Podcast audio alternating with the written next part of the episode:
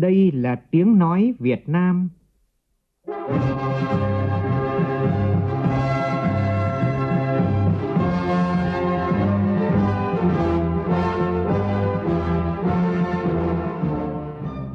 là tiếng nói Việt Nam, phát thanh từ Hà Nội, thủ đô nước Cộng hòa xã hội chủ nghĩa Việt Nam.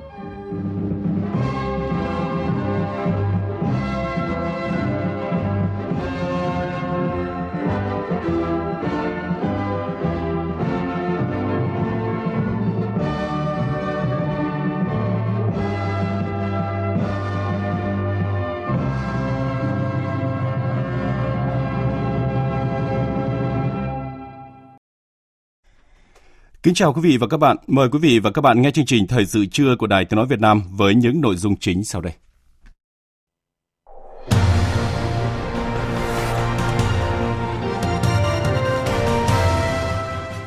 Vừa có thêm một trường hợp được phát hiện mắc COVID-19 nâng tổng số ca mắc tại Việt Nam lên 32. Bộ Y tế khuyến khích người dân trong cả nước bắt đầu thực hiện khai báo y tế trên thiết bị di động thông minh. Trên thế giới, đến sáng nay, virus SARS-CoV-2 đã xuất hiện tại 115 quốc gia và vùng lãnh thổ. Italia lần đầu tiên trong lịch sử quyết định phong tỏa cả nước khi có tới 1.600 ca nhiễm mới trong ngày hôm qua. Ngoài hạn mặn, nhiều địa phương đang phải đối mặt với nguy cơ cháy rừng trong mùa khô này.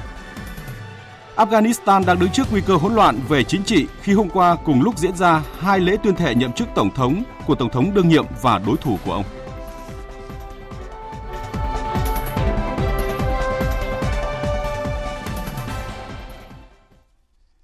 Bây giờ là nội dung chi tiết.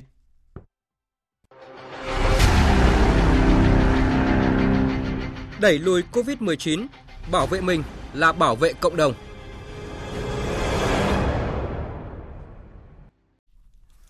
Thưa quý vị và các bạn, vừa có thêm một bệnh nhân được phát hiện mắc COVID-19 nâng tổng số ca mắc tại Việt Nam lên 32 người. Tin chi tiết cho biết. Bệnh nhân nữ thứ 32, 24 tuổi, quốc tịch Việt Nam đang sống tại London, Anh. Tối ngày 27 tháng 2, bệnh nhân có gặp mặt cùng dự tiệc và đi chơi với bệnh nhân thứ 17 của Việt Nam tại London cùng với một nhóm bạn. Ngày 2 tháng 3, bệnh khởi phát với các triệu chứng ho khan, không sốt, đi khám tại bệnh viện ở London và được cho điều trị ngoại trú. Ngày 7 tháng 3, bệnh nhân vẫn còn ho nhiều, không sốt, đồng thời nghe thông tin người bạn ở Việt Nam gặp ở London ca nhiễm thứ 17 của Việt Nam bị nhiễm COVID-19 nên bệnh nhân đến khám bệnh trở lại và khai rõ tiền sử tiếp xúc. Bệnh viện ở London yêu cầu cách ly tại nhà, không thực hiện xét nghiệm. Bệnh nhân được người nhà thuê máy bay riêng có phòng cách ly trên máy bay, đưa bệnh nhân bay từ Anh về Việt Nam vào hôm qua. Ngành y tế thành phố Hồ Chí Minh đã tổ chức thu dung và đưa ngay bệnh nhân đến bệnh viện Dã chiến Củ Chi để cách ly và lấy mẫu xét nghiệm COVID-19 vào ngày 9 tháng 3. Kết quả xét nghiệm tại bệnh viện Bệnh nhiệt đới thành phố Hồ Chí Minh dương tính với SARS-CoV-2. Hiện bệnh nhân đã được cách ly điều trị tại bệnh viện giã chiến Củ Chi với biểu hiện sốt nhẹ 38,2 độ, ho khan, không khó thở. Sáng nay, Sở Y tế thành phố Đà Nẵng thông báo về kết quả 40 người tiếp xúc gần với hai bệnh nhân nhiễm COVID-19 đã có kết quả xét nghiệm là âm tính với virus SARS-CoV-2. Tin của phóng viên Phương Cúc tại miền Trung. Trong số này, có 26 mẫu được lấy từ những người tiếp xúc gần với hai người Anh nhiễm COVID-19. Số còn lại là những người tiếp xúc gần với những người tiếp xúc gần với hai người Anh, F2 và những trường hợp nghi ngờ khác. Trước đó, ngành y tế thành phố Đà Nẵng xác nhận có hai người quốc tịch Anh đi cùng chuyến bay VN0054 cùng với bệnh nhân thứ 17 nhiễm COVID-19. Hiện hai người này đang điều trị tại khoa y học nhiệt đới Bệnh viện Đà Nẵng, sức khỏe tạm ổn và đang được theo dõi chặt chẽ. Được biết, hiện Đà Nẵng đang cách ly theo dõi 49 trường hợp nghi ngờ mắc COVID-19, đang cách ly 987 trường hợp tại 6 khu cách ly tập trung. Ngành y tế sẽ tiếp tục lấy mẫu bệnh phẩm để xét nghiệm khẳng định mắc COVID-19 hay không đối với toàn bộ những người có tiếp xúc gần với hai bệnh nhân quốc tịch Anh, tùy theo thời điểm tiếp xúc của từng trường hợp để đạt kết quả xét nghiệm chính xác nhất.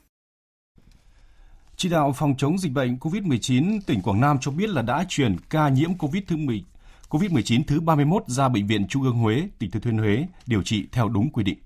Trước đó vào chiều qua, Bộ Y tế đã công bố ca nhiễm COVID-19 đầu tiên ở tỉnh Quảng Nam và là ca thứ 31 ở Việt Nam. Bệnh nhân nam quốc tịch Anh này đi trên cùng chuyến bay với ca nhiễm COVID thứ 17 tại Hà Nội. Như vậy là tính đến thời điểm hiện tại, trên chuyến bay đã ghi nhận 13 11 ca dương tính với COVID-19. Ở diễn biến liên quan, Sở Y tế tỉnh Quảng Nam cũng cho biết trong số 40 mẫu gửi đi xét nghiệm COVID-19 đã có 37 mẫu cho kết quả âm tính, một mẫu dương tính và hai mẫu đang chờ kết quả. Sáng nay tại Hà Nội, Ban chỉ đạo phòng chống dịch COVID-19 Bộ Quốc phòng họp phiên lần thứ ba triển khai công tác phòng chống dịch trong thời gian tới dưới sự chủ trì của Thứ trưởng Bộ Quốc phòng Thượng tướng Trần Đơn. Phóng viên Nguyên Nhung đưa tin. Tính đến hôm nay, các đơn vị của Bộ Quốc phòng đã tiếp nhận cách ly hơn 16.000 công dân Việt Nam và người nước ngoài từ các nước có dịch. Trong đó đã phát hiện một công dân từ Hàn Quốc trở về mắc COVID-19 và đưa tới cơ sở điều trị. Toàn quân có 125 cán bộ chiến sĩ hoàn thành thời hạn thực hiện cách ly và không ghi nhận trường hợp nào mắc bệnh COVID trong quân đội. Hiện có 27 trường hợp cách ly các đối tượng có tiếp xúc gần hoặc tiếp xúc với người nghi ngờ mắc của ca bệnh thứ 17. Quân đội tiếp tục duy trì hàng trăm tổ cố định và lưu động của Bộ đội Biên phòng trong phòng chống dịch tại các khu vực biên giới, cửa khẩu để phối hợp với các ngành chức năng ngăn chặn xuất nhập khẩu trái phép qua các đường mòn lối mở. Kiểm soát chặt chẽ việc qua lại cửa khẩu, không để người đang bị sốt, nghi ngờ mắc bệnh nhập cảnh. Trước tình hình diễn biến phức tạp, khó lường, Bộ Quốc phòng đã và đang giả soát củng cố lực lượng ở các cấp, chuẩn bị mọi mặt sẵn sàng đáp ứng đối phó với kịch bản dịch COVID-19 ở cấp độ 5. Hiện toàn quân đã chuẩn bị doanh trại, có khả năng đón nhận cách ly trên 37.700 người. Thiếu tướng Nguyễn Xuân Kiên, Cục trưởng Cục Quân y cho biết. Cục Quân y đã tổ chức ngay lớp tập huấn rút kinh nghiệm và cập nhật kiến thức mới cho quân y toàn quân trước khi dịch Covid chuyển sang giai đoạn 2. Bệnh viện Trung ương Nội 108, Bệnh viện Huy 103, 175 và Viện Y học Dự phòng Quân đội đã có khả năng xét nghiệm xác nhận được mầm bệnh COVID-19. Học viện Quân y đã công bố bộ sinh phẩm bộ kit Rentham PCR phát hiện virus corona chủng mới. Cục Quân y đã chủ động xây dựng cơ số phòng chống dịch COVID-19, đề cương quy trình phòng chống dịch COVID-19, đề án nghiên cứu nâng cao năng lực ứng phó với thảm họa sinh học của ngành quân y. Để phục vụ cho công tác phòng chống dịch, Bộ Quốc phòng đã chi trên 31 tỷ đồng mua trang thiết bị vật tư và trên 5 tỷ đồng hóa chất. Hiện Bộ Quốc phòng tiếp tục triển khai mua sắm trên 76 tỷ đồng trang thiết bị vật tư. Thời gian tới, Bộ Quốc phòng tiếp tục tạo nguồn trang bị cho Cục Quân y, các trang thiết bị, hóa chất phòng chống dịch đáp ứng kịp thời nhiệm vụ khi cấp độ dịch tăng lên.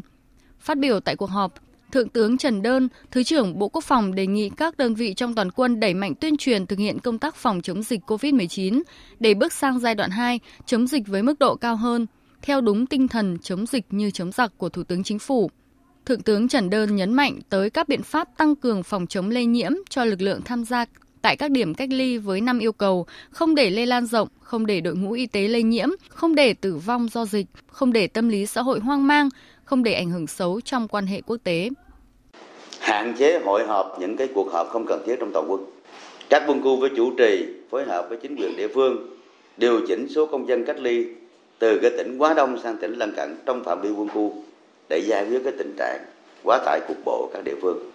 Thực hiện nghiêm cái chế độ trực dịch và chế độ báo cáo theo quy định. Tổ chức lực lượng quân y toàn quân khai thác các biện pháp ngăn chặn không để lịch lây lan vào đơn vị quân đội. Bảo đảm đủ cái hóa chất, trang bị phương tiện để trình bộ quyết định, nhất là cái tình huống dịch lan rộng. Việc 9 du khách tại Lào Cai, Đà Nẵng, Huế dương tính với virus SARS-CoV-2 đều có thời gian tham quan du lịch một số danh lam thắng cảnh ở Hà Nội, đặt ra cho Hà Nội tình huống mới trong công tác phòng chống dịch COVID-19. Chủ tịch Ủy ban nhân dân thành phố Hà Nội Nguyễn Đức Trung cho biết, thành phố lưu ý việc tranh thủ 72 giờ vàng là yếu tố quyết định để khoanh vùng cách ly nguồn lây. Nếu chỉ chậm một ngày, khi một người tiếp xúc thêm một người thì con số trên sẽ tăng lên 1.400 người. Còn nếu một người mà tiếp xúc với hai người thì sẽ là 2.100 người. Nếu không phản ứng kịp thời thì tính lây lan sẽ rất lớn. Phòng chống dịch COVID-19 trong đợt này, bên cạnh di tích nhà tù Hỏa Lò và Văn Miếu Quốc Tử Giám, có nhiều di tích lịch sử văn hóa danh lam thắng cảnh trên địa bàn thành phố Hà Nội cũng tạm thời được đóng cửa để tiến hành vệ sinh khử khuẩn, tạm dừng đón khách bao gồm di tích 48 Hàng Ngang, 5D Hàm Long, 90 Thợ Nhuộm, đền Ngọc Sơn, nhà lưu niệm Bắc Hồ ở Vạn Phúc Hà Đông. Và đến hôm nay, tại ba khu vực cách ly, nguy cơ lây nhiễm cao là phố Trúc Bạch, phường Trúc Bạch, Bệnh viện Hồng Ngọc, gara ô tô nơi bệnh nhân số 17 dương tính với virus SARS-CoV-2 thành phố vẫn thực hiện rửa đường. Hiện thành phố chưa thực hiện chưa xuất hiện lây nhiễm trong cộng đồng. Tính đến 19 giờ tối qua, Sở Y tế thành phố Hà Nội đã giám sát và theo dõi sức khỏe tại cộng đồng 6.550 người có tiền sử đi lại hoặc đi qua vùng dịch về Hiện tại còn 1.777 người phải tiếp tục cách ly theo dõi sức khỏe, 4.773 trường hợp hết thời gian cách ly. Thứ trưởng Thường trực Bộ Y tế Nguyễn Thanh Long, Phó Ban Chỉ đạo Quốc gia vừa có công văn đề nghị các tỉnh, thành phố tăng cường sàng lọc, phân luồng cách ly ca bệnh COVID-19 tại các cơ sở khám chữa bệnh, tổ chức kiểm tra, giám sát, xử lý nghiêm các đơn vị cá nhân không thực hiện đúng quy định, đình chỉ hoặc là đình chỉ tạm thời, rút giấy phép hoạt động, chứng chỉ hành nghề đối với các cơ sở khám bệnh chữa bệnh và cá nhân vi phạm. Công văn nêu rõ một số cơ sở đã không thực hiện nghiêm để lọt ca bệnh không được cách ly và quản lý kịp thời. Ban chỉ đạo quốc gia đề nghị Chủ tịch Ủy ban nhân dân các tỉnh thành phố nghiêm túc chỉ đạo thực hiện một số nội dung cấp bách như sau: tiếp tục khẩn trương chỉ đạo các cơ sở khám chữa bệnh công lập và tư nhân tổ chức thực hiện sàng lọc, phân luồng cách ly và quản lý điều trị ca bệnh COVID-19 theo chỉ đạo của Bộ Y tế trong đó đặc biệt lưu ý sàng lọc người bệnh ngay khi đến cơ sở khám bệnh chữa bệnh, có biển chỉ dẫn phân luồng ngay tại cổng cơ sở khám bệnh chữa bệnh cho đối tượng có triệu chứng lâm sàng, sốt, ho, khó thở. Yếu tố dịch tễ liên quan đến dịch COVID-19. Bên cạnh đó, phân công nhân viên y tế hướng dẫn sàng lọc toàn bộ người bệnh tới khám, chữa bệnh trước khi vào khoa khám bệnh bằng bảng hỏi. Tuyệt đối không để người bệnh có dấu hiệu lâm sàng, yếu tố dịch tễ vào chung phòng chờ khám bệnh với các người bệnh khác toàn bộ người bệnh có dấu hiệu lâm sàng, yếu tố dịch tễ sẽ được phân luồng tới phòng chờ khám bệnh và phòng khám bệnh riêng biệt, đảm bảo các điều kiện về cách ly. Các cơ sở khám bệnh chữa bệnh từ tuyến huyện và tương đương trở lên bố trí các khu riêng để tiếp nhận, quản lý, điều trị ca bệnh nghi ngờ hoặc đã được xác định mắc COVID-19. Bộ Y tế cũng vừa xây dựng khuyên cáo cộng đồng về những việc cần làm khi bị sốt, ho, đau họng và khó thở. Việc này giúp người dân có hướng dẫn cụ thể về những việc cần làm khi có những biểu hiện sốt ho, đau họng khó thở trong tình hình dịch bệnh COVID-19 như hiện nay. Từ đó chủ động thực hiện các biện pháp phòng tránh lây nhiễm khi chưa có kết quả xác định, cần thông báo phối hợp với nhân viên y tế để được tư vấn và theo dõi. Theo khuyến cáo của Bộ Y tế, ngay sau khi có biểu hiện sốt, ho, đau họng, khó thở, người dân cần đeo khẩu trang và tự cách ly ở một phòng riêng, thoáng khí hoặc ở một vị trí trong nhà, giữ khoảng cách với mọi người ít nhất 2 mét. Người dân cần gọi điện cho đường dây nóng của cơ quan y tế địa phương hoặc của Bộ Y tế số điện thoại 1900 3228 hoặc 1900 9095 để được tư vấn và đến ngay cơ sở y tế để khám điều trị đeo khẩu trang trong suốt quá trình di chuyển đến cơ sở y tế. Người dân khi bị sốt, ho, đau họng, khó thở cần che kín mũi, miệng khi ho hoặc hắt hơi bằng khuỷu tay áo, khăn vải hoặc khăn tay, khăn giấy. Thải bỏ khẩu trang, khăn giấy sau khi sử dụng vào thùng rác có nắp đậy kín hoặc vào túi buộc kín miệng. Điều quan trọng là người dân cần rửa tay thường xuyên với xà phòng, đặc biệt sau khi ho hắt hơi, sau khi thải bỏ khẩu trang khăn giấy, sử dụng đồ riêng cá nhân như là cốc uống nước, bát đũa, hạn chế sử dụng phương tiện công cộng, khách đến chỗ đông người, không đến chỗ đông người, nơi làm việc, trường học. Người dân bị sốt, ho, đau họng, khó thở cần thông báo với người sử dụng lao động, nhà trường và những người có liên quan. Thưa quý vị và các bạn, từ hôm nay, người dân trong cả nước bắt đầu thực hiện khai báo y tế trên thiết bị di động thông minh để các cơ quan y tế được đơn vị có thẩm quyền quản lý và chỉ được sử dụng cho mục đích phòng chống dịch bệnh COVID-19. Ghi nhận của phóng viên Kim Thành. Mẹ vào tờ khai y tế.vn cũng như nhiều người dân trong cả nước, Sáng nay, chị Nguyễn Thị Huyền ở quận Thanh Xuân, Hà Nội cùng con gái thực hiện việc truy cập vào trang tờ khai y tế.vn để thực hiện khai báo y tế online. Theo chị Huyền, tờ khai y tế khá dễ hiểu. Thông tin khai báo y tế bao gồm tên, tuổi, địa chỉ, số thẻ bảo hiểm y tế, tình trạng sức khỏe. Ngoài ra, cũng cần điền thông tin dịch tễ như tình trạng tiếp xúc với người có nghi mắc hoặc mắc COVID-19, việc đi về nhập cảnh từ vùng có dịch. Chị Nguyễn Thị Huyền cho rằng đây là một biện pháp tốt để kiểm soát được tình trạng sức khỏe của chính bản thân, gia đình và người thân. À, nếu mà những người dân mà có mắc bệnh thì sẽ kịp thời à, khai báo luôn thì để phòng tránh cho mọi người tốt hơn và cho cả gia đình và cộng đồng nữa. Nếu mà không, khai báo không trung thực thì nếu mà mình mà nhớ mà mắc thì sẽ lây lan cho mọi người và cho cả cộng đồng sự kiểm soát dịch nó lại khó hơn. Nói chung là mỗi người cần có một cái ý thức ấy, để à, bảo vệ chính bản thân mình và bảo vệ cho mọi người nữa. Một số ý kiến cũng cho biết khi thực hiện khai báo đã phát sinh một số vướng mắc do tờ khai y tế điện tử áp dụng cho người dân đang sử dụng mẫu tờ khai áp dụng với khách nhập cảnh đến về từ tất cả các quốc gia. Do đó, nếu người dân không đi đâu trong thời gian 14 ngày, không làm thủ tục xuất cảnh, nhập cảnh tại các cửa khẩu hoặc quốc gia nào sẽ không thể hoàn thiện và gửi tờ khai do không đủ dữ liệu thông tin. Do đó, người dân mong muốn sớm có sự điều chỉnh tờ khai để yên tâm khi khai báo online, đồng thời có thêm sự hỗ trợ của ngành y tế, chính quyền địa phương giúp việc khai báo được nhanh chóng và hiệu quả. Anh Nguyễn Đức Long và anh Phạm Văn Tuấn ở quận Cầu Giấy, Hà Nội cho biết. Tôi nghĩ là tôi cũng ờ, ủng hộ và đồng lòng những cái việc này. Ra mình cũng không thạo về cái này cho lắm nhưng mà con mình là rất thạo. Mà trước đó mình sẽ bảo con mình là sẽ khai báo trực tiếp luôn.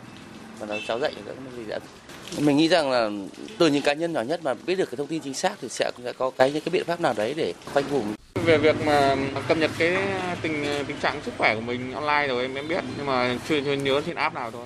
Mình nghĩ là là cái việc mà, mà cập nhật tình hình này đa số mọi người có smartphone thì cũng cập nhật cái việc này cũng dễ. Ít nhiều nắm được cái tình hình sức khỏe cơ bản. Mọi người cùng, à, cùng nhau làm cái này thì cũng tốt cho cộng đồng. Theo đại diện Bộ Y tế, thông tin khai báo y tế của người dân chỉ sử dụng cho mục đích phòng chống dịch, không sử dụng vào mục đích khác và tự xóa sau khi kết thúc hoạt động phòng chống dịch COVID-19. Đặc biệt, trong quá trình thực hiện khai báo y tế, người dân chịu trách nhiệm về tính trung thực khi khai báo. Nếu khai báo không trung thực, ảnh hưởng đến phòng chống dịch sẽ bị xử phạt. Luật sư Nguyễn Thế Truyền, công ty luật Thiên Thanh cho rằng khi mà bạn cố tình đưa thông tin hoặc là sai lệch hoặc là khai báo không trung thực dẫn đến có khả năng làm lây lan nguồn nhiễm bệnh thì vẫn có thể bị xử lý theo các quy định pháp luật hiện hành. Cố gắng mọi người update tình hình sức khỏe của mình thường xuyên. Đây nó là một cái điều cần và đủ để đảm bảo bạn đang thực hiện nghiêm cái việc chỉ đạo của chính phủ và quan trọng hơn là bạn đang tự bảo vệ vệ mình một cách hiệu quả nhất. Trước tình hình diễn biến dịch COVID-19 ngày càng phức tạp, thì việc khai báo y tế là phục vụ phòng chống dịch, đòi hỏi sự tự giác, vào cuộc của mỗi cá nhân. Vì sức khỏe bản thân và cộng đồng, việc làm này giúp phát hiện sớm, giúp cách ly khoanh vùng ổ dịch kịp thời trong thời gian có ca bệnh, đồng thời ngăn chặn dịch bệnh lây lan. Cập nhật về tình hình các ca bệnh nhiễm COVID-19 mới, Sáng nay, ông Trần Thiện Cảnh, Phó Tổng Giám đốc Tổng Công ty Đường sắt Việt Nam cho biết, Tổng Công ty đã chỉ đạo khoanh vùng 3 chuyến tàu từng phục vụ các hành khách nước ngoài đi trên chuyến bay VN0054 từ London, Anh về nội bài dạng sáng ngày 2 tháng 3 vừa qua. Theo đó, có hai du khách người Anh sau khi rời chuyến bay VN0054 đã đi trên chuyến tàu SP3 Hà Nội Lào Cai vào tối ngày 4 tháng 3. Cả hai được kết luận dương tính với COVID-19. Đến ngày 6 tháng 3, đoàn tàu SB3 tiếp tục đón 4 hành khách người Anh từng đi trên chuyến bay VN0054. Cả 4 người này đang được cách ly tại Lào Cai. Trong khi đó, ngày 5 tháng 3, thêm hai vị khách người Anh từng đi chuyến bay VN0054 đã lên đoàn tàu SE1 Hà Nội Thành phố Hồ Chí Minh. Khi đến Huế, hai hành khách này đã được địa phương yêu cầu cách ly. Ngày 6 tháng 3, tàu SE3 cũng đón 4 hành khách từng đi chuyến bay VN0054. Cả 4 người này được cách ly và lấy mẫu xét nghiệm ở thành phố Đà Nẵng. Tổng công ty Đường sắt Việt Nam cho biết có hai tiếp viên của ngành đường sắt đã phải cách ly tập trung và hơn 60 tiếp viên khác phải cách ly tại nhà trong 14 ngày vì từng tiếp xúc phục vụ các hành khách vừa nêu. Các toa tàu chở khách đã được phun khử trùng và tạm thời dừng khai thác. Tổng công ty Đường sắt Việt Nam cũng đã lập danh sách khoảng 90 hành khách từng ở chung toa tàu với những người từng đi chuyến bay VN0054 để gửi cho các cơ quan chức năng áp dụng các biện pháp phòng dịch. Còn trên thế giới, Mông Cổ và Panama là hai nước mới nhất ghi nhận có ca nhiễm COVID-19, nâng tổng số quốc gia có dịch là 115. Cũng như đã có những tín hiệu tích cực khi Hàn Quốc, điểm dịch lớn thứ hai ở khu vực châu Á, số ca nhiễm mới tiếp tục giảm. Còn ở Trung Quốc, 3 ngày qua cũng không có ca nào nhiễm mới ngoài tỉnh Hồ Bắc. Số liệu này cho thấy dịch COVID-19 ở khu vực châu Á đang dần được đẩy lùi. Đáng chú ý, hôm nay lần đầu tiên kể từ khi khởi phát dịch ở Vũ Hán, Chủ tịch Trung Quốc Tập Cận Bình đã tới đây để khảo sát công tác chống dịch. Còn trong lúc này, châu Âu vẫn đang căng mình chống dịch. Italia đêm qua, theo giờ địa phương, đã quyết định phong tỏa toàn bộ đất nước với hơn 60 triệu dân sau khi có gần 1.600 ca nhiễm mới và gần 100 nạn nhân tử vong khi chỉ trong một ngày. Phóng viên Quang Dũng, thường trú tại Pháp, theo dõi khu vực Tây Âu đưa tin. Theo xác lệnh này, tất cả các sự kiện tụ tập đông người nơi công cộng, các dạp hát, dạp chiếu phim, các sự kiện thể thao, đám cưới, đám tang, cùng toàn bộ trường học từ nhà trẻ cho đến đại học tại Italia sẽ bị cấm và đóng cửa cho đến ngày 3 tháng 4. Toàn bộ lãnh thổ với dân số 60 triệu dân của Italia sẽ phải hạn chế di chuyển trừ những trường hợp vô cùng khẩn cấp. Tất cả người dân được kêu gọi ở lại trong nhà. Trong tuyên bố phát biểu trên truyền hình, Thủ tướng Italia Giuseppe Conte khẳng định Italia phải làm tất cả để ngăn chặn virus và thời gian không còn nhiều. che possiamo sintetizzare con l'espressione Quyết định đúng đắn nhất bây giờ là ở lại trong nhà. Italia sẽ không còn vùng đỏ, vùng số 1 hay vùng số 2 nào khác, mà toàn bộ bán đảo Italia giờ đây sẽ trở thành một vùng được bảo vệ. Un'Italia zona protetta. Pháp cũng có thêm gần 300 ca nhiễm mới trong ngày hôm qua. Tất cả các đơn vị hành chính cấp tỉnh tại Pháp đã bị dịch tấn công, trong đó nhiều ổ dịch mới xuất hiện. Dịch bệnh cũng xuất hiện tại tất cả các tầng lớp xã hội, ngành nghề từ người dân đến các chính trị gia. Đã có ít nhất hai, một bộ trưởng, năm nghị sĩ trong Quốc hội Pháp dương tính với virus SARS-CoV-2. Mặc dù khẳng định nước Pháp vẫn trong giai đoạn 2 của dịch COVID-19, nhưng cơ quan y tế Pháp cũng thừa nhận nước Pháp đang tiến gần hơn với giai đoạn phải công bố dịch và triển khai nhiều biện pháp để đối phó. Ông Gerson Salomon, Tổng cục trưởng Tổng cục Y tế, Bộ Y tế Pháp cho biết. En France, nous sommes au stade 2, donc avec un objectif Pháp đang trong giai đoạn 2 freinage de la với mục tiêu hạn du chế tốc virus độ lây lan của virus trên lãnh thổ quốc gia. Tình hình đang thay đổi theo hướng khó khăn và không thể tránh khỏi về giai đoạn công bố dịch. Tuy nhiên, vẫn còn nhiều điều chưa chắc chắn. Đầu tiên là về hoạt động đặc tính của virus, nhất là về tác động của các biện pháp phòng ngừa cá nhân cũng như tập thể đang được triển khai. 157 157 cơ sở y tế đã sẵn sàng santé tiếp nhận các à bệnh nhân nhiễm virus corona. Các phòng xét 1000 nghiệm thực hiện hơn 1.000 sont xét nghiệm mỗi ngày, cao hơn nhiều khả năng vốn có. Trong động thái quyết liệt chống dịch, Thủ tướng Israel Benjamin Netanyahu tuyên bố yêu cầu cách ly 14 ngày đối với công dân của tất cả các nước tới Israel do lo ngại về dịch viêm đường hô hấp cấp COVID-19. Quyết định được đưa ra sau khi Israel ghi nhận bệnh nhân thứ 42 tại nước này dương tính với SARS-CoV-2 sau khi ba công dân của nước này trở về nước sau kỳ nghỉ tại châu Âu. Theo Thủ tướng Israel, biện pháp này là thực sự cần thiết để đảm bảo an toàn cho sức khỏe cộng đồng và sẽ được duy trì ít nhất trong hai tuần. Cũng theo ông Netanyahu, chính phủ Israel cam kết hỗ trợ nền kinh tế trong bối cảnh COVID-19 đang bùng phát. Cùng ngày, lực lượng phòng vệ Israel thông báo binh sĩ nước này trở về từ nước ngoài sẽ không được phép trở lại doanh trại trong hai tuần để phòng ngừa COVID-19 bùng phát trong quân đội. Kinh tế toàn cầu năm nay có thể thiệt hại 1.000 tỷ đô la Mỹ vì dịch COVID-19. Cảnh báo này được đưa ra tại Hội nghị Liên Hợp Quốc về Thương mại và Phát triển UNCTAD vừa diễn ra tại New York, Mỹ. Báo cáo nêu rõ dịch COVID-19 sẽ đẩy một số quốc gia rơi vào suy thoái, đồng thời làm chậm đáng kể tốc độ tăng trưởng kinh tế toàn cầu. Giá dầu lao dốc, việc mất đi niềm tin của người tiêu dùng vào giới đầu tư cùng nhu cầu giảm chậm trên toàn cầu cũng như nợ công tăng dần và tâm lý lo ngại lan rộng trên khắp các thị trường chỉ là một số trong rất nhiều yếu tố phủ bóng đen lên nền kinh tế toàn cầu. Báo cáo cũng cảnh báo thế giới đang đứng trước nguy cơ rơi vào tình trạng không trả được nợ trên diện rộng. Và để giảm thiệt hại, điều quan trọng là chính phủ các nước phải ngăn chặn tình trạng hỗn loạn, bởi hỗn loạn thậm chí còn gây thiệt hại hơn so với dịch COVID-19 có thể kéo dài đến hết năm nay.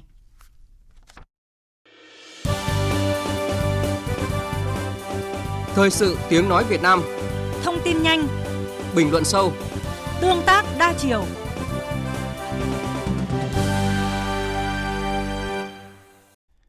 Chương trình Thời sự trưa xin được tiếp tục với các tin đáng chú ý khác.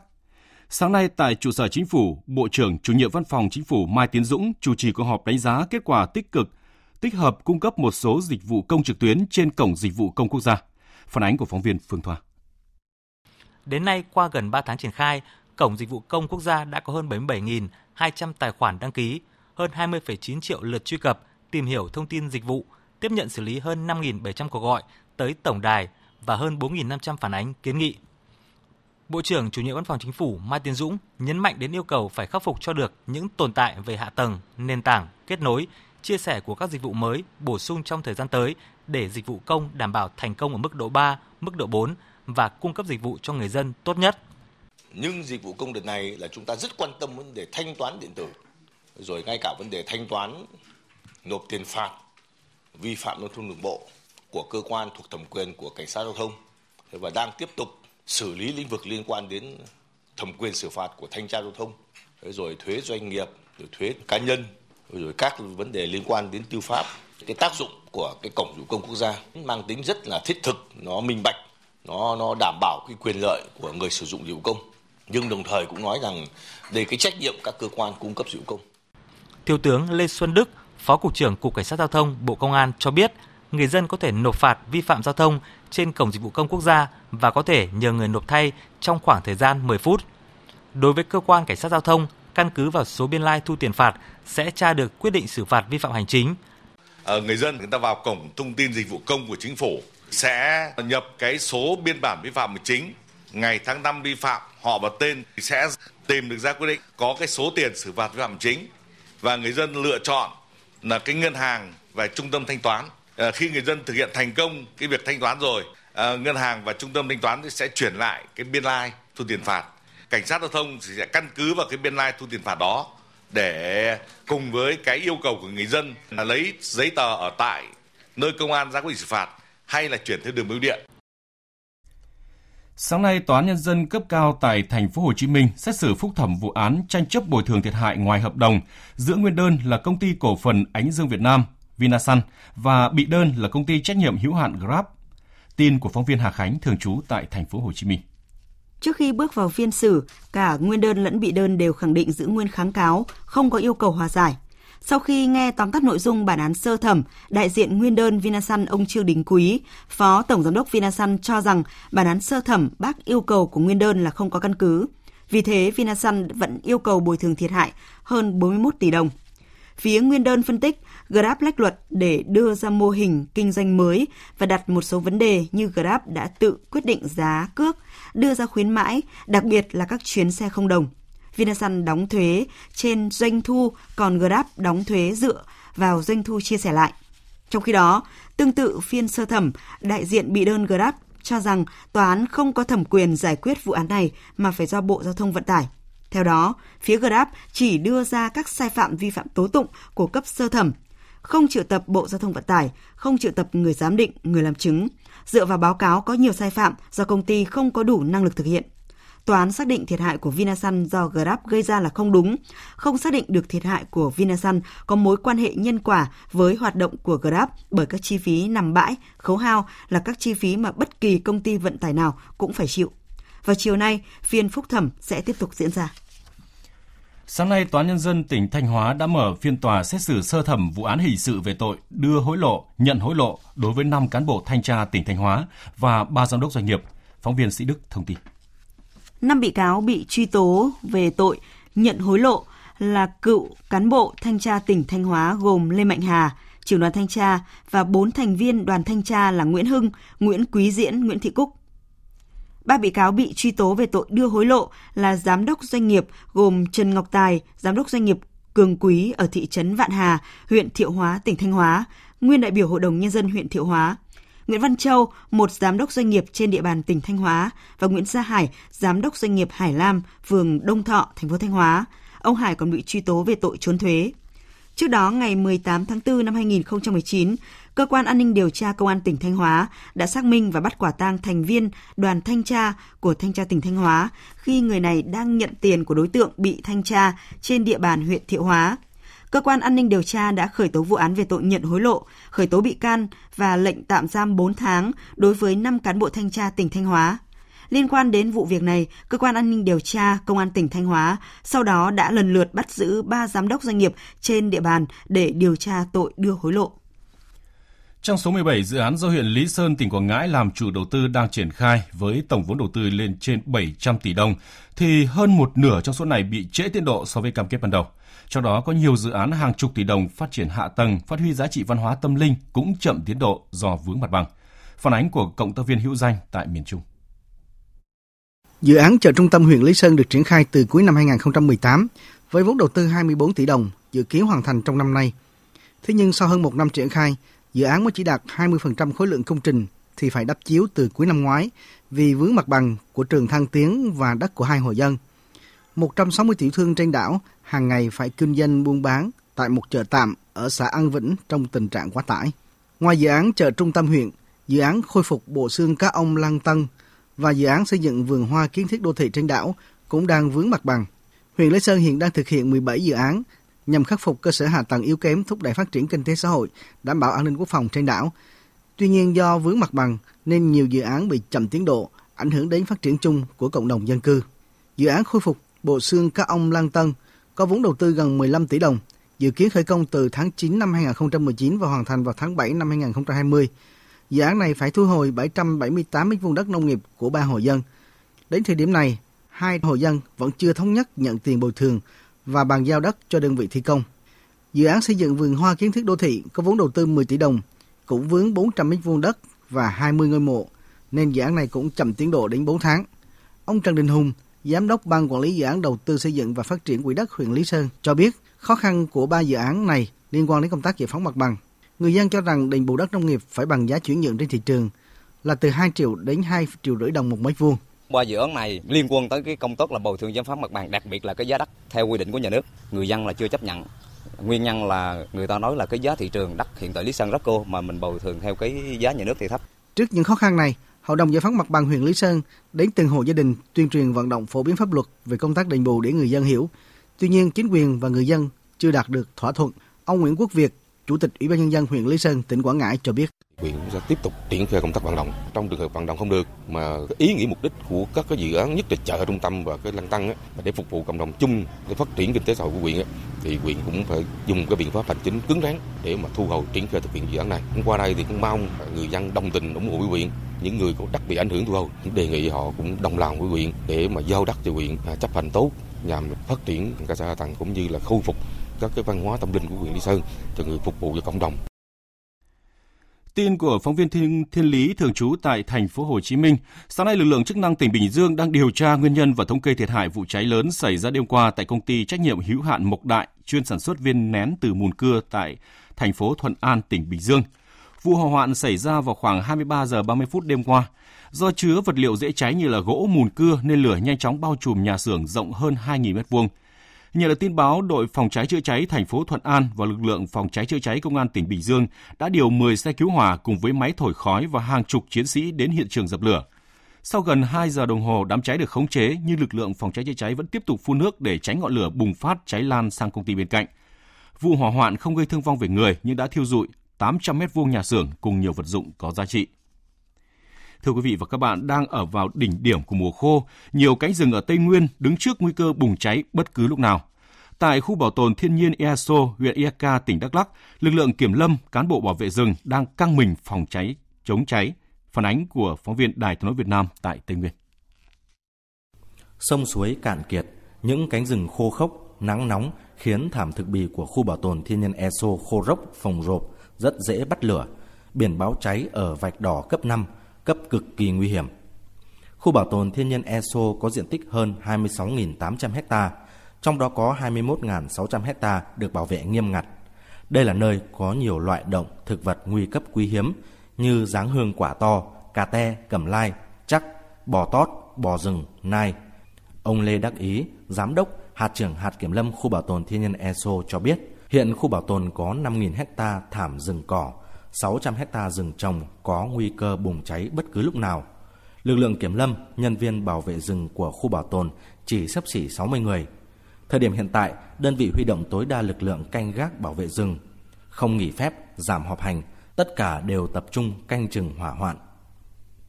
Ông Nguyễn Quốc Hùng, hạt phó hạt kiểm lâm khu bảo tồn thiên nhiên ESO cho biết, đơn vị đã đơn vị đã xây dựng cái kế hoạch để thực hiện công tác quản lý bảo vệ rừng đã giao cho các trạm đội tăng cường công tác tuần tra giám sát tại các điểm có khả năng cháy cao tăng cường toàn bộ lực lượng đến các khu vực điểm nóng điểm ờ, giáp danh với khu vực ờ, gia lai phú yên những nơi đó mà các ờ, đối tượng là người đồng bào dân tộc thiểu số người ta thường xâm hại vào khu bảo tồn thiên nhiên ESO để khai thác. Tại trạm 5, trạm nằm ngay giữa ranh giới ba tỉnh Đắk Lắk, Gia Lai và Phú Yên. Ngoài việc tăng cường phòng chống cháy, lực lượng ở đây còn phải thực hiện những chuyến tuần tra ngăn chặn các đối tượng vào rừng khai thác gỗ, săn bắt muông thú. Ở khu vực này, những đường danh cản lửa được thực hiện bài bản, những tròi canh có người túc trực suốt ngày đêm, sẵn sàng ứng phó kịp thời các tình huống. Ông Võ Đức Minh, trạm trưởng số 5 cho biết, lực lượng của trạm đảm bảo không để xảy ra cháy lớn trong khu vực quản lý. Đặc à, thu ở khu vực trầm năm này là rộn gồ của bảo tồn nên là áp lực à, xâm nhập rất nhiều người ta đổ rất nhiều hướng theo ờ, tuyển sông, tuyển đồi và các thứ thì ờ, công việc về anh em là rất vất vả. Nhất là đi lại của anh em là gặp rất nhiều khó khăn. Thì giờ về ờ, chẳng hạn như cuộc sống sinh hoạt hay là trong lúc tuần tra rừng thì tùy theo địa bàn của từng khu vực, chúng tôi thường xuyên là phải tuần tra bằng đi bằng bộ chứ không thể đi bằng phương tiện xe máy. Nhưng mà anh em chúng tôi vẫn luôn bám trụ với rừng. Tình hình hạn hán kéo dài đã gây nên tình trạng thiếu hụt nghiêm trọng nguồn nước ngọt phục vụ nhu cầu sinh hoạt sản xuất nuôi trồng thủy sản của người dân trên địa bàn tỉnh Cà Mau. Hiện nay toàn tỉnh có hơn 20.800 hộ gia đình bị thiếu nước ngọt sinh hoạt phần lớn tập trung ở vùng nông thôn. Tỉnh đã xác định có 4 nhóm hộ gia đình thiếu nguồn nước ngọt để đề xuất các giải pháp hỗ trợ. Ngoài ra, tỉnh Cà Mau cũng kêu gọi các tổ chức, doanh nghiệp hỗ trợ bồn nhựa chữa nước, chữa nước, thiết bị xử lý hộ nước hộ gia đình cho người dân bị ảnh hưởng thiên tai. Còn tại tỉnh Kiên Giang, tính đến thời điểm hiện tại, tình trạng xâm nhập mặn có mức độ sâu hơn, gai gắt hơn vụ đông xuân năm 2017-2018. Xâm nhập mặn diễn ra trên địa bàn hai huyện là Hòn Đất và Kiên Lương với tổng diện tích là gần 1.600 ha. Trong đó huyện Hòn Đất chịu ảnh hưởng nặng nề nhất với 525 ha trồng lúa bị nhiễm mặn trên 70% trong tổng số 1.300 ha bị ảnh hưởng. Còn bây giờ là những thông tin về thời tiết. Thưa quý vị và các bạn, khối không khí lạnh phía Bắc đã tràn xuống khiến Bắc Bộ có mưa rào và rông cục bộ. Trong ngày hôm nay, vùng mưa rông sẽ mở rộng xuống cả khu vực Trung Bộ, bao gồm các tỉnh từ Thanh Hóa đến Thừa Thiên Huế. Trong mưa rông có khả năng xảy ra lốc xét, mưa đá và gió giật mạnh. Và do nằm xa hơn về phía Nam nên trưa và chiều nay tại thành phố Đà Nẵng trời vẫn còn nắng cùng mức nhiệt cao nhất trong ngày khoảng 30 đến 32 độ. Đến gần tối trời chuyển nhiều mây, một vài nơi có mưa nhưng mà chỉ thoáng qua nên thời tiết không gây ảnh hưởng đến các hoạt động giao thương trên địa bàn thành phố và các vùng lân cận. Và theo nhận định, Trung Bộ trong những ngày tới vẫn là vùng có thời tiết khá thuận lợi. Trong đó tại Nha Trang, thời tiết 3 ngày tới khá ổn định, mát mẻ, dễ chịu, thích hợp cho các hoạt động ngoài trời. Tây Nguyên và Nam Bộ vẫn xuất hiện nắng nóng cục bộ. Xin được chuyển sang phần tin thế giới. Tình hình chính trị tại Afghanistan đang rất bất ổn khi ngày hôm qua diễn ra cùng lúc hai lễ nhậm chức tổng thống. Một lễ nhậm chức của Tổng thống đắc cử Afghanistan Ashraf Ghani nhiệm kỳ 2, còn một là đối thủ của ông Ghani, cựu Ngoại trưởng Abdullah Abdullah cũng tổ chức lễ tuyên thệ nhậm chức. Sự kiện này được dự báo khởi đầu cho tương lai hỗn loạn về chính trị và an ninh tại đất nước Trung Nam Á này. Phóng viên Phan Tùng thường trú tại Ấn Độ theo dõi khu vực thông tin.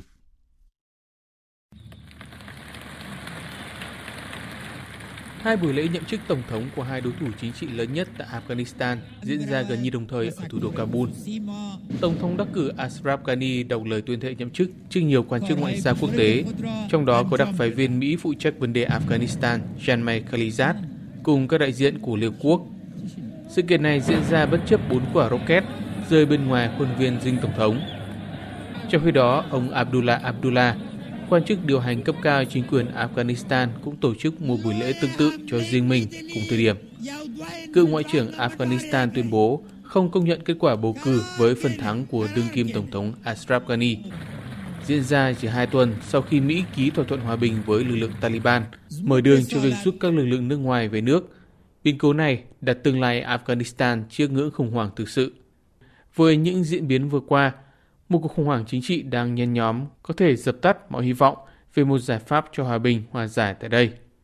Hai lễ nhậm chức Tổng thống đã báo hiệu sự hỗn loạn của tiến trình hòa bình ở Afghanistan. Đó cũng là điều kiện thuận lợi để Taliban tập hợp sức mạnh và trở lại trong thời gian tới. Duma Quốc gia Nga tức Hạ viện Nga hôm nay bỏ phiếu lần hai về dự thảo sửa đổi hiến pháp. Trước đó, ngày 23 tháng 1, Duma Quốc gia Nga đã nhất trí bỏ phiếu thông qua lần đọc thứ nhất dự luật về sửa đổi hiến pháp do Tổng thống Vladimir Putin đệ trình. Những sửa đổi hiến pháp này bao gồm quyết định mở rộng quyền lực của nhánh lập pháp và tòa án hiến pháp, cấm quan chức cấp cao sở hữu giấy phép cư trú tại nước khác, hạn chế số lượng nhiệm kỳ tổng thống, đảm bảo quyền tối cao của hiến pháp Nga trước các thỏa thuận quốc tế và tăng cường nghĩa vụ xã hội của nhà nước – đây sẽ là những thay đổi lớn đầu tiên đối với luật cơ bản của Nga từ năm 1993. Dự kiến đợt bỏ phiếu lần 3 tại Hạ viện có thể diễn ra sớm nhất là trong tuần này, sau đó sẽ trình lên Hội đồng Liên bang Nga, tức Thượng viện Nga xem xét. Liên minh châu EU và Thổ Nhĩ Kỳ sẽ xem xét lại thỏa thuận về tị nạn năm 2016. Đây là kết quả của cuộc hội đàm giữa các nhà lãnh đạo khối này với Tổng thống Thổ Nhĩ Kỳ trong tối qua theo giờ địa phương tại Bỉ để bàn về tình hình căng thẳng hiện nay giữa hai bên. Phóng viên Quang Dũng, thường trú tại Pháp đưa tin. Phát biểu trong phiên họp báo vào lúc nửa đêm ngày 9 tháng 3 theo giờ Bruxelles sau phiên hội đàm với Tổng thống Thổ Nhĩ Kỳ Erdogan, Chủ tịch Ủy ban châu bà Ursula von der Leyen cho biết các thảo luận của chúng tôi hôm nay tập trung vào việc vạch ra những lĩnh vực mà Liên minh châu Âu và Thổ Nhĩ Kỳ có thể hợp tác với nhau vì lợi ích của cả hai bên và có rất nhiều thảo luận về việc nhìn lại thỏa thuận Liên minh châu Âu Thổ Nhĩ Kỳ 2016. Thỏa thuận này vẫn có hiệu lực, nhưng chúng tôi sẽ xem xét bổ sung các điểm còn thiếu. Theo nội dung thỏa thuận được ký năm 2016, Liên minh châu cam kết cung cấp cho Thổ Nhĩ Kỳ một khoản tài chính trị giá 6 tỷ euro để đổi lại việc Thổ Nhĩ Kỳ chặn dòng người tị nạn từ Trung Đông và Bắc Phi ở lại trên đất Thổ Nhĩ Kỳ, không tràn về châu Âu. Tuy nhiên, phía Thổ Nhĩ Kỳ gần đây chỉ trích phía Liên minh châu đã không thực hiện đầy đủ cam kết, đồng thời ra lệnh mở cửa biên giới khiến hàng chục nghìn người tị nạn đổ về biên giới Thổ Nhĩ Kỳ Hy Lạp, tạo nên một cuộc khủng hoảng tị nạn mới với châu Âu. Giới phân tích tại châu đều nhận định Thổ Nhĩ Kỳ đã dùng lá bài người tị nạn để gây sức ép buộc châu thay đổi điều khoản tài chính của thỏa thuận 2016, cũng như buộc phải ủng hộ Thổ Nhĩ Kỳ trong cuộc chiến tại Syria. Phát biểu ngay sau khi đặt chân đến Bruxelles vào tối ngày 9 tháng 3, Tổng thống Thổ Nhĩ Kỳ Erdogan cũng kêu gọi sự ủng hộ toàn diện của các nước NATO và các nước thành viên Liên minh châu Âu, vì cho rằng Thổ Nhĩ Kỳ đang bảo vệ biên giới của NATO và là lá chắn cho châu Âu. Tuy nhiên, Chủ tịch Hội đồng châu Âu Jacques Michel cho biết hai bên mới chỉ thảo luận bước đầu về tình hình tại Syria chứ chưa đưa ra bất cứ quyết định cụ thể nào. Hàn Quốc và Nhật Bản hôm nay có cuộc gặp đầu tiên trong 3 tháng qua để thảo luận bất đồng thương mại trong bối cảnh căng thẳng ngoại giao gia tăng liên quan đến dịch COVID-19. Hai bên trước đó có kế hoạch gặp trực tiếp tại Seoul, nhưng sau đó quyết định họp trực tuyến khi cả Hàn Quốc và Nhật Bản đều áp đặt các hạn chế đi lại do dịch COVID-19.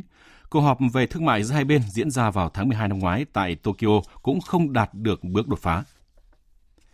Tại Chile vừa xảy ra một vụ cướp 15 triệu đô la Mỹ ngay tại sân bay Santiago. Theo cảnh sát Chile, nhóm cướp gồm 5 tên đã đi trên hai chiếc xe tới khu vực cảng hàng không. Chúng sử dụng vũ khí đe dọa các nhân viên bảo vệ tại đây và sau đó cướp đi số tiền này. Năm 2017, một nhóm tội phạm đã cướp một lượng tiền mặt trị giá là 19 triệu đô la Mỹ trong xe vận chuyển từ các chi nhánh của một công ty vận tải ở ngoại ô thủ đô Santiago. Sân bay thủ đô Santiago cũng từng là mục tiêu của một vụ cướp với số tiền khoảng 10 triệu đô la Mỹ. Đây được xem là một vụ cướp thế kỷ tại Chile. Số liệu thống kê vừa công bố sáng nay cho thấy vụ sập khách sạn được dùng để cách ly theo dõi các trường hợp tiếp xúc gần với bệnh nhân COVID-19 tại tỉnh Phúc Kiến, Trung Quốc, đến nay đã làm 20 người thiệt mạng, hiện vẫn còn 10 người bị vùi trong đống đổ nát. Bích Thuận, phóng viên Đài tiếng nói Việt Nam thường trú tại Bắc Kinh đưa tin. Trong một thông báo mới nhất vừa đưa ra, ông Thượng Dũng, Thứ trưởng Bộ Quản lý Tình trạng Khẩn cấp Trung Quốc cho biết, tính đến 9 giờ sáng nay giờ địa phương, trong số 71 người có mặt tại khách sạn Hân Giai tại thành phố Tuyền Châu, tỉnh Phúc Kiến vào thời điểm khách sạn này bị sập, hiện đã có 61 người được đưa ra, trong đó có 20 người thiệt mạng, 41 người bị thương, vẫn còn 10 người chưa được tìm thấy. Cũng theo quan chức này, đây là một vụ việc liên quan đến an toàn sản xuất. Khách sạn này đã vi phạm pháp luật trong quá trình xây dựng, nhiều lần sửa chữa trái quy định. Vụ việc cũng cho thấy những lỗ hồng và khiếm khuyết trong công tác đảm bảo an toàn an ninh sản xuất tại địa phương. Ông khẳng định đây là bài học phải trả bằng máu. Sau khi công tác cứu hộ hoàn tất, các cơ quan chức năng Trung Quốc sẽ tiến hành điều tra toàn diện vụ việc và xử lý nghiêm theo luật định. Được biết, vụ sập khách sạn xảy ra tối hôm 7 tháng 3 vừa qua. Khách sạn bị sập chỉ vài phút sau khi nhân viên thi công báo với chủ tòa nhà về tình trạng biến dạng của cột nhà. Trong số 71 người bị kẹt trong tòa nhà, có 58 người thuộc diện cách ly do có tiếp xúc gần với bệnh nhân COVID-19 song tất cả họ đã được xác nhận âm tính với virus SARS-CoV-2. Quý vị và các bạn đã nghe chương trình Thời sự trưa của Đài Tiếng Nói Việt Nam. Tiếp tục chương trình là trang tin đầu tư tài chính và bản tin thể thao. Trang tin đầu tư tài chính. Thưa quý vị và các bạn, sáng nay giá vàng quay đầu giảm công ty vàng bạc đá quý Sài Gòn niêm yết giá vàng mua vào ở mức 47 triệu 50 000 đồng một lượng và bán ra 47 triệu 650 000 đồng một lượng, giảm 100 000 đồng một lượng ở chiều mua vào và giảm 200 000 đồng một lượng ở chiều bán ra so với đóng cửa phiên giao dịch liền trước. Trên thị trường thế giới, giá vàng hiện giao dịch ở mức 1.667,8 đô la Mỹ một ounce, giảm 7,5 đô la Mỹ một ounce so với đóng cửa phiên hôm qua. Sáng nay, Ngân hàng Nhà nước công bố tỷ giá trung tâm của đồng Việt Nam với đô la Mỹ ở mức 23.190 đồng một đô la, giảm 5 đồng so với phiên trước.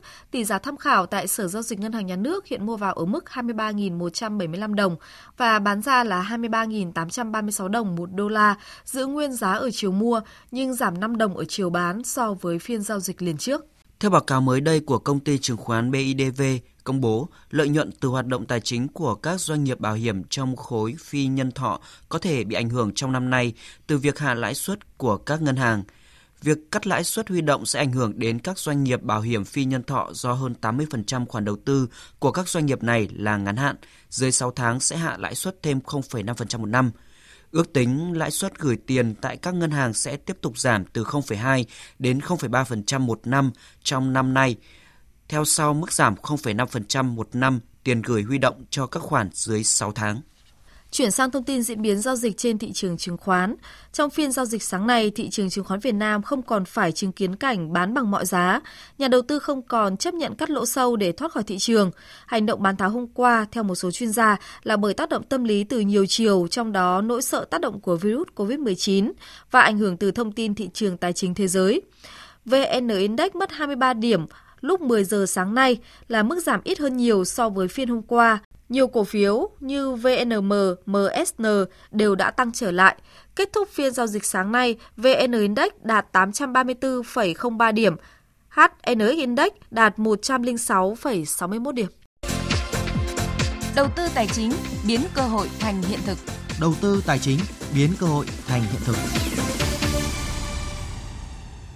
Thưa quý vị và các bạn, triển khai thực hiện đề án thanh toán không dùng tiền mặt, các ngân hàng, tổ chức trung gian tài chính đã thúc đẩy thanh toán điện tử với các phương tiện và dịch vụ thanh toán hiện đại, nền tảng cho sự phát triển của thanh toán không dùng tiền mặt trong nền kinh tế.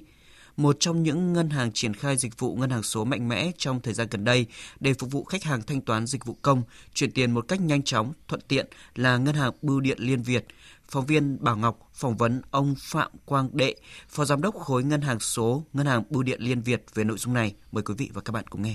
Thưa ông, ông có thể uh, giới thiệu một cách khái quát là sản phẩm ngân hàng số ví Việt của Liên Việt Postbank thì được vận hành và sử dụng như thế nào ạ? Sản phẩm ví Việt của chúng tôi thì uh, cái chuyện sử dụng uh, cái sản phẩm này thì rất là đơn giản thôi. Tất cả mọi người dù có tài khoản ngân hàng hay là không có tài khoản ngân hàng đều có thể sử dụng à, cái dịch vụ này bằng à, cách rất là đơn giản. Đó là lên à, trên Apple Store hay là Google Play là một cái chợ ờ, mà hầu hết mọi người đã dùng điện thoại thông minh thì đều sẽ biết. Và download cái phần mềm của chúng tôi về, có tên là ví Việt.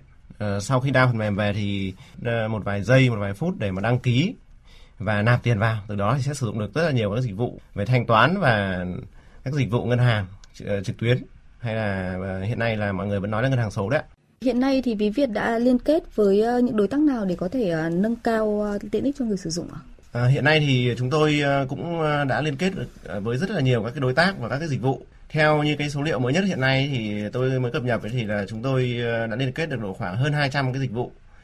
Trong đó chủ yếu là các dịch vụ mà thiết yếu trong cuộc sống, ví dụ như là các dịch vụ như thanh toán tiền điện này, tiền nước này, tiền truyền hình này, tiền phí chung cư này, tiền học phí này, tiền cước viễn thông này, hầu hết tất cả những cái dịch vụ đó thì chúng tôi đã uh, phủ được uh, gần như là 100% vâng. các cái nhà cung cấp ở, ở tại thị trường Việt Nam hiện nay. Ngoài ra thì chúng tôi cũng cung cấp thêm những cái dịch vụ như là uh, mua sắm trực tuyến, vâng. uh, ví dụ như mua vé máy bay, đặt phòng khách sạn, vân vân và rất là nhiều các cái dịch vụ khác. Như ông vừa nói thì chúng ta có thể thanh toán tiền điện này, tiền nước này, thậm chí là mua vé máy bay thông qua ví Việt.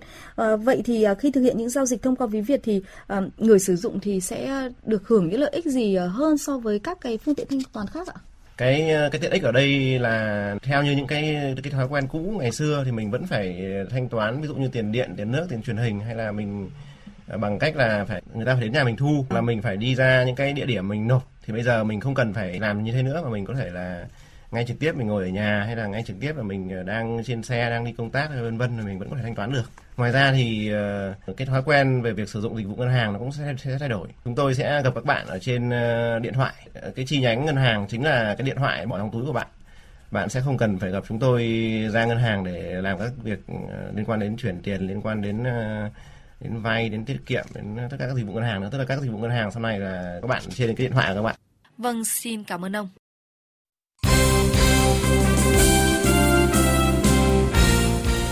Thưa quý vị và các bạn, vào chiều mai đội tuyển nữ Việt Nam sẽ tiếp đón đối thủ Australia trên sân Cẩm Phả Quảng Ninh trong trận playoff lượt về vòng loại thứ ba môn bóng đá nữ khu vực châu Á, tranh vé đến Olympic Tokyo 2020.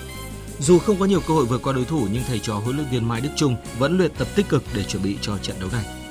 Chiều qua, đội tuyển nữ Việt Nam đã có buổi tập tại sân Cửa Ông dưới thời tiết đẹp khi có nắng nhẹ. Ngoài tiền vệ Ngân Thị Vạn Sự đang bị chấn thương bàn chân và nhiều khả năng không thể góp mặt trong trận lượt về, thì các cầu thủ còn lại đều có thể trạng tốt nhất. Ngân Thị Vạn Sự chia sẻ. Em cảm thấy ờ, cũng hơi buồn buồn ạ, tại vì ờ, đi mình đã cố gắng cố gắng rất nhiều, lượt về mình lại không được ra sân. Trong hơn một tiếng đồng hồ của buổi tập, huấn luyện viên Mai Đức Trung chủ yếu cho các học trò tập các bài dứt điểm. Đây là điều cần thiết bởi trong trận đấu lượt đi, chúng ta có ít nhất hai cơ hội có thể chuyển hóa thành bàn thắng nhưng đã bỏ lỡ. Chúng tôi sẽ thi đấu hết sức mình trong cái trận đấu này, chúng tôi không thể bỏ cuộc được. Ở đây thì ờ, chúng tôi đã gọi ừ, bổ sung tất cả những vận động viên trẻ U19 của chúng ta lên để cùng với các chị trong đội tuyển chúng ta tập luyện và ờ, rèn đúc cái kinh nghiệm. Đây là những cái trận đấu mà tôi nghĩ rất là bổ ích cho đội tuyển nữ chúng ta để chúng ta làm những cái việc sau này. Chiều nay, buổi họp báo của hai đội sẽ diễn ra vào lúc 15 giờ. Sau đó, hai đội sẽ có buổi tập làm quen sân Cẩm Phả trước khi bước vào trận đấu lượt về vào ngày mai. Chiều nay, câu lạc bộ Thành phố Hồ Chí Minh sẽ làm khách của đội bóng Lào Toyota ở lượt trận thứ ba vòng bảng AFC Cup 2020. Trước một đối thủ được đánh giá dưới cơ, Công Phượng và các đồng đội được kỳ vọng sẽ giành trọn vẹn 3 điểm, thậm chí là một chiến thắng ấn tượng trước đại diện của Lao League, qua đó rộng cửa giành vé vào vòng trong. Hiện tại câu lạc bộ Thành phố Hồ Chí Minh đang đứng đầu bảng F với 4 điểm sau một trận hòa và một trận thắng. Chuyển sang các tin thể thao đáng chú ý khác. Đánh bại đối thủ Chachai Dechabude của Thái Lan ở tứ kết vòng loại boxing Olympic Tokyo 2020, khu vực châu Á Thái Bình Dương diễn ra ở Jordani, võ sĩ hạng cân 57 kg Nguyễn Văn Đương đã giành được tấm vé Olympic Tokyo 2020. Ở trận bán kết tiếp theo, võ sĩ Việt Nam sẽ đối mặt với tay đấm rất mạnh của nước chủ nhà Jordani là Awadi Mohammad. Trước Nguyễn Văn Đương, thể thao Việt Nam đã có 4 vận động viên giành vé đến Olympic Tokyo 2020 là Nguyễn Huy Hoàng môn bơi, Lê Thanh Tùng môn thể dục dụng cụ và Đỗ Thị Ánh Nguyệt, Nguyễn Hoàng Phi Vũ của môn bắn cung. Liên đoàn bóng đá Việt Nam vừa thông báo sẽ hủy trận giao hữu quốc tế giữa Việt Nam và Kyrgyzstan do FIFA chính thức thông báo hoãn các trận đấu vòng loại World Cup 2022. Theo kế hoạch, tuyển Việt Nam hội quân trở lại vào ngày 21 tháng 3 để chuẩn bị cho trận đấu ngày 31 tháng 3 với tuyển Malaysia. Trước khi di chuyển sang sân khách, thầy trò huấn luyện viên Park Hang-seo sẽ có trận giao hữu với đội tuyển Kyrgyzstan vào ngày 26 tháng 3 tại Bình Dương.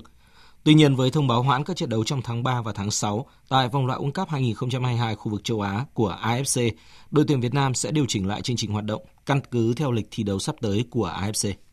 Trước tình hình dịch COVID-19 đang tiếp tục có diễn biến phức tạp, khó lường, Tổng cục Thể dục Thể thao, Bộ Văn hóa Thể thao và Du lịch đã có văn bản gửi các đơn vị trực thuộc đề nghị tăng cường phòng chống dịch. Tổng cục cũng yêu cầu các trung tâm huấn luyện thể thao quốc gia thực hiện các biện pháp quản lý chặt chẽ vận động viên, huấn luyện viên. Trước mắt, cấm trại đối với các đối tượng tập trung tại trung tâm cho đến khi tình hình dịch bệnh được kiểm soát.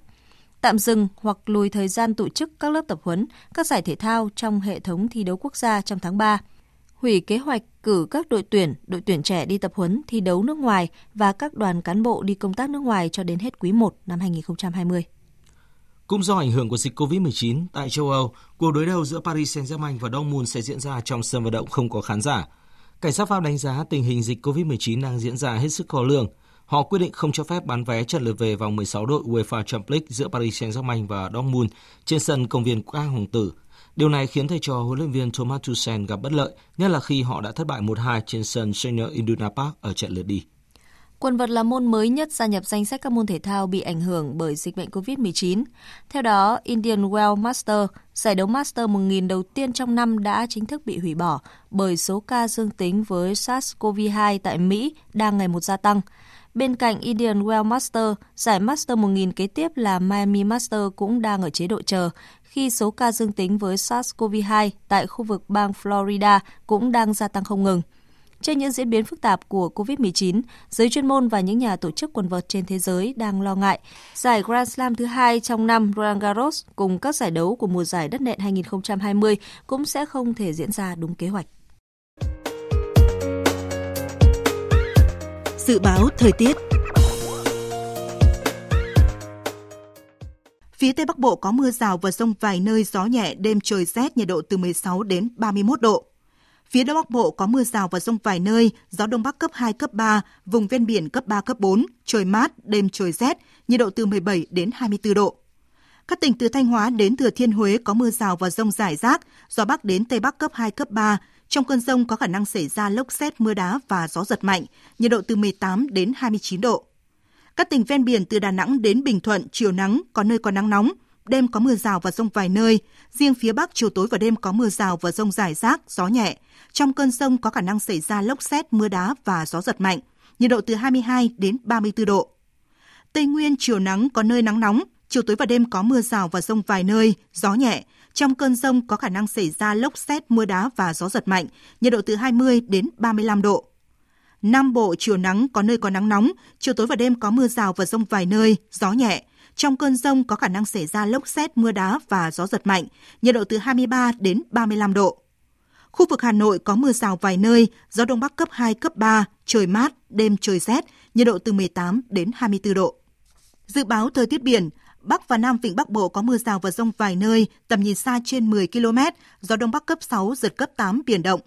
Vùng biển từ Quảng Trị đến Quảng Ngãi có mưa rào rải rác và có nơi có rông, tầm nhìn xa trên 10 km, giảm xuống 4 đến 10 km trong mưa, gió đông đến đông bắc cấp 4 cấp 5. Vùng biển từ Bình Định đến Ninh Thuận có mưa rào vài nơi, tầm nhìn xa trên 10 km, gió đông nam đến đông cấp 4. Vùng biển từ Bình Thuận đến Cà Mau, Cà Mau đến Kiên Giang có mưa rào vài nơi, tầm nhìn xa trên 10 km, gió nhẹ. Khu vực Bắc Biển Đông có mưa vài nơi, tầm nhìn xa trên 10 km, gió Đông Bắc cấp 5, có lúc cấp 6, giật cấp 7. Khu vực giữa Biển Đông có mưa rào vài nơi, tầm nhìn xa trên 10 km, gió Đông Nam đến Đông cấp 4. Khu vực Nam Biển Đông, khu vực quần đảo Hoàng Sa thuộc thành phố Đà Nẵng và khu vực quần đảo Trường Sa thuộc tỉnh Khánh Hòa có mưa rào vài nơi, tầm nhìn xa trên 10 km, gió nhẹ. Vịnh Thái Lan có mưa rào vài nơi, tầm nhìn xa trên 10 km, gió nhẹ.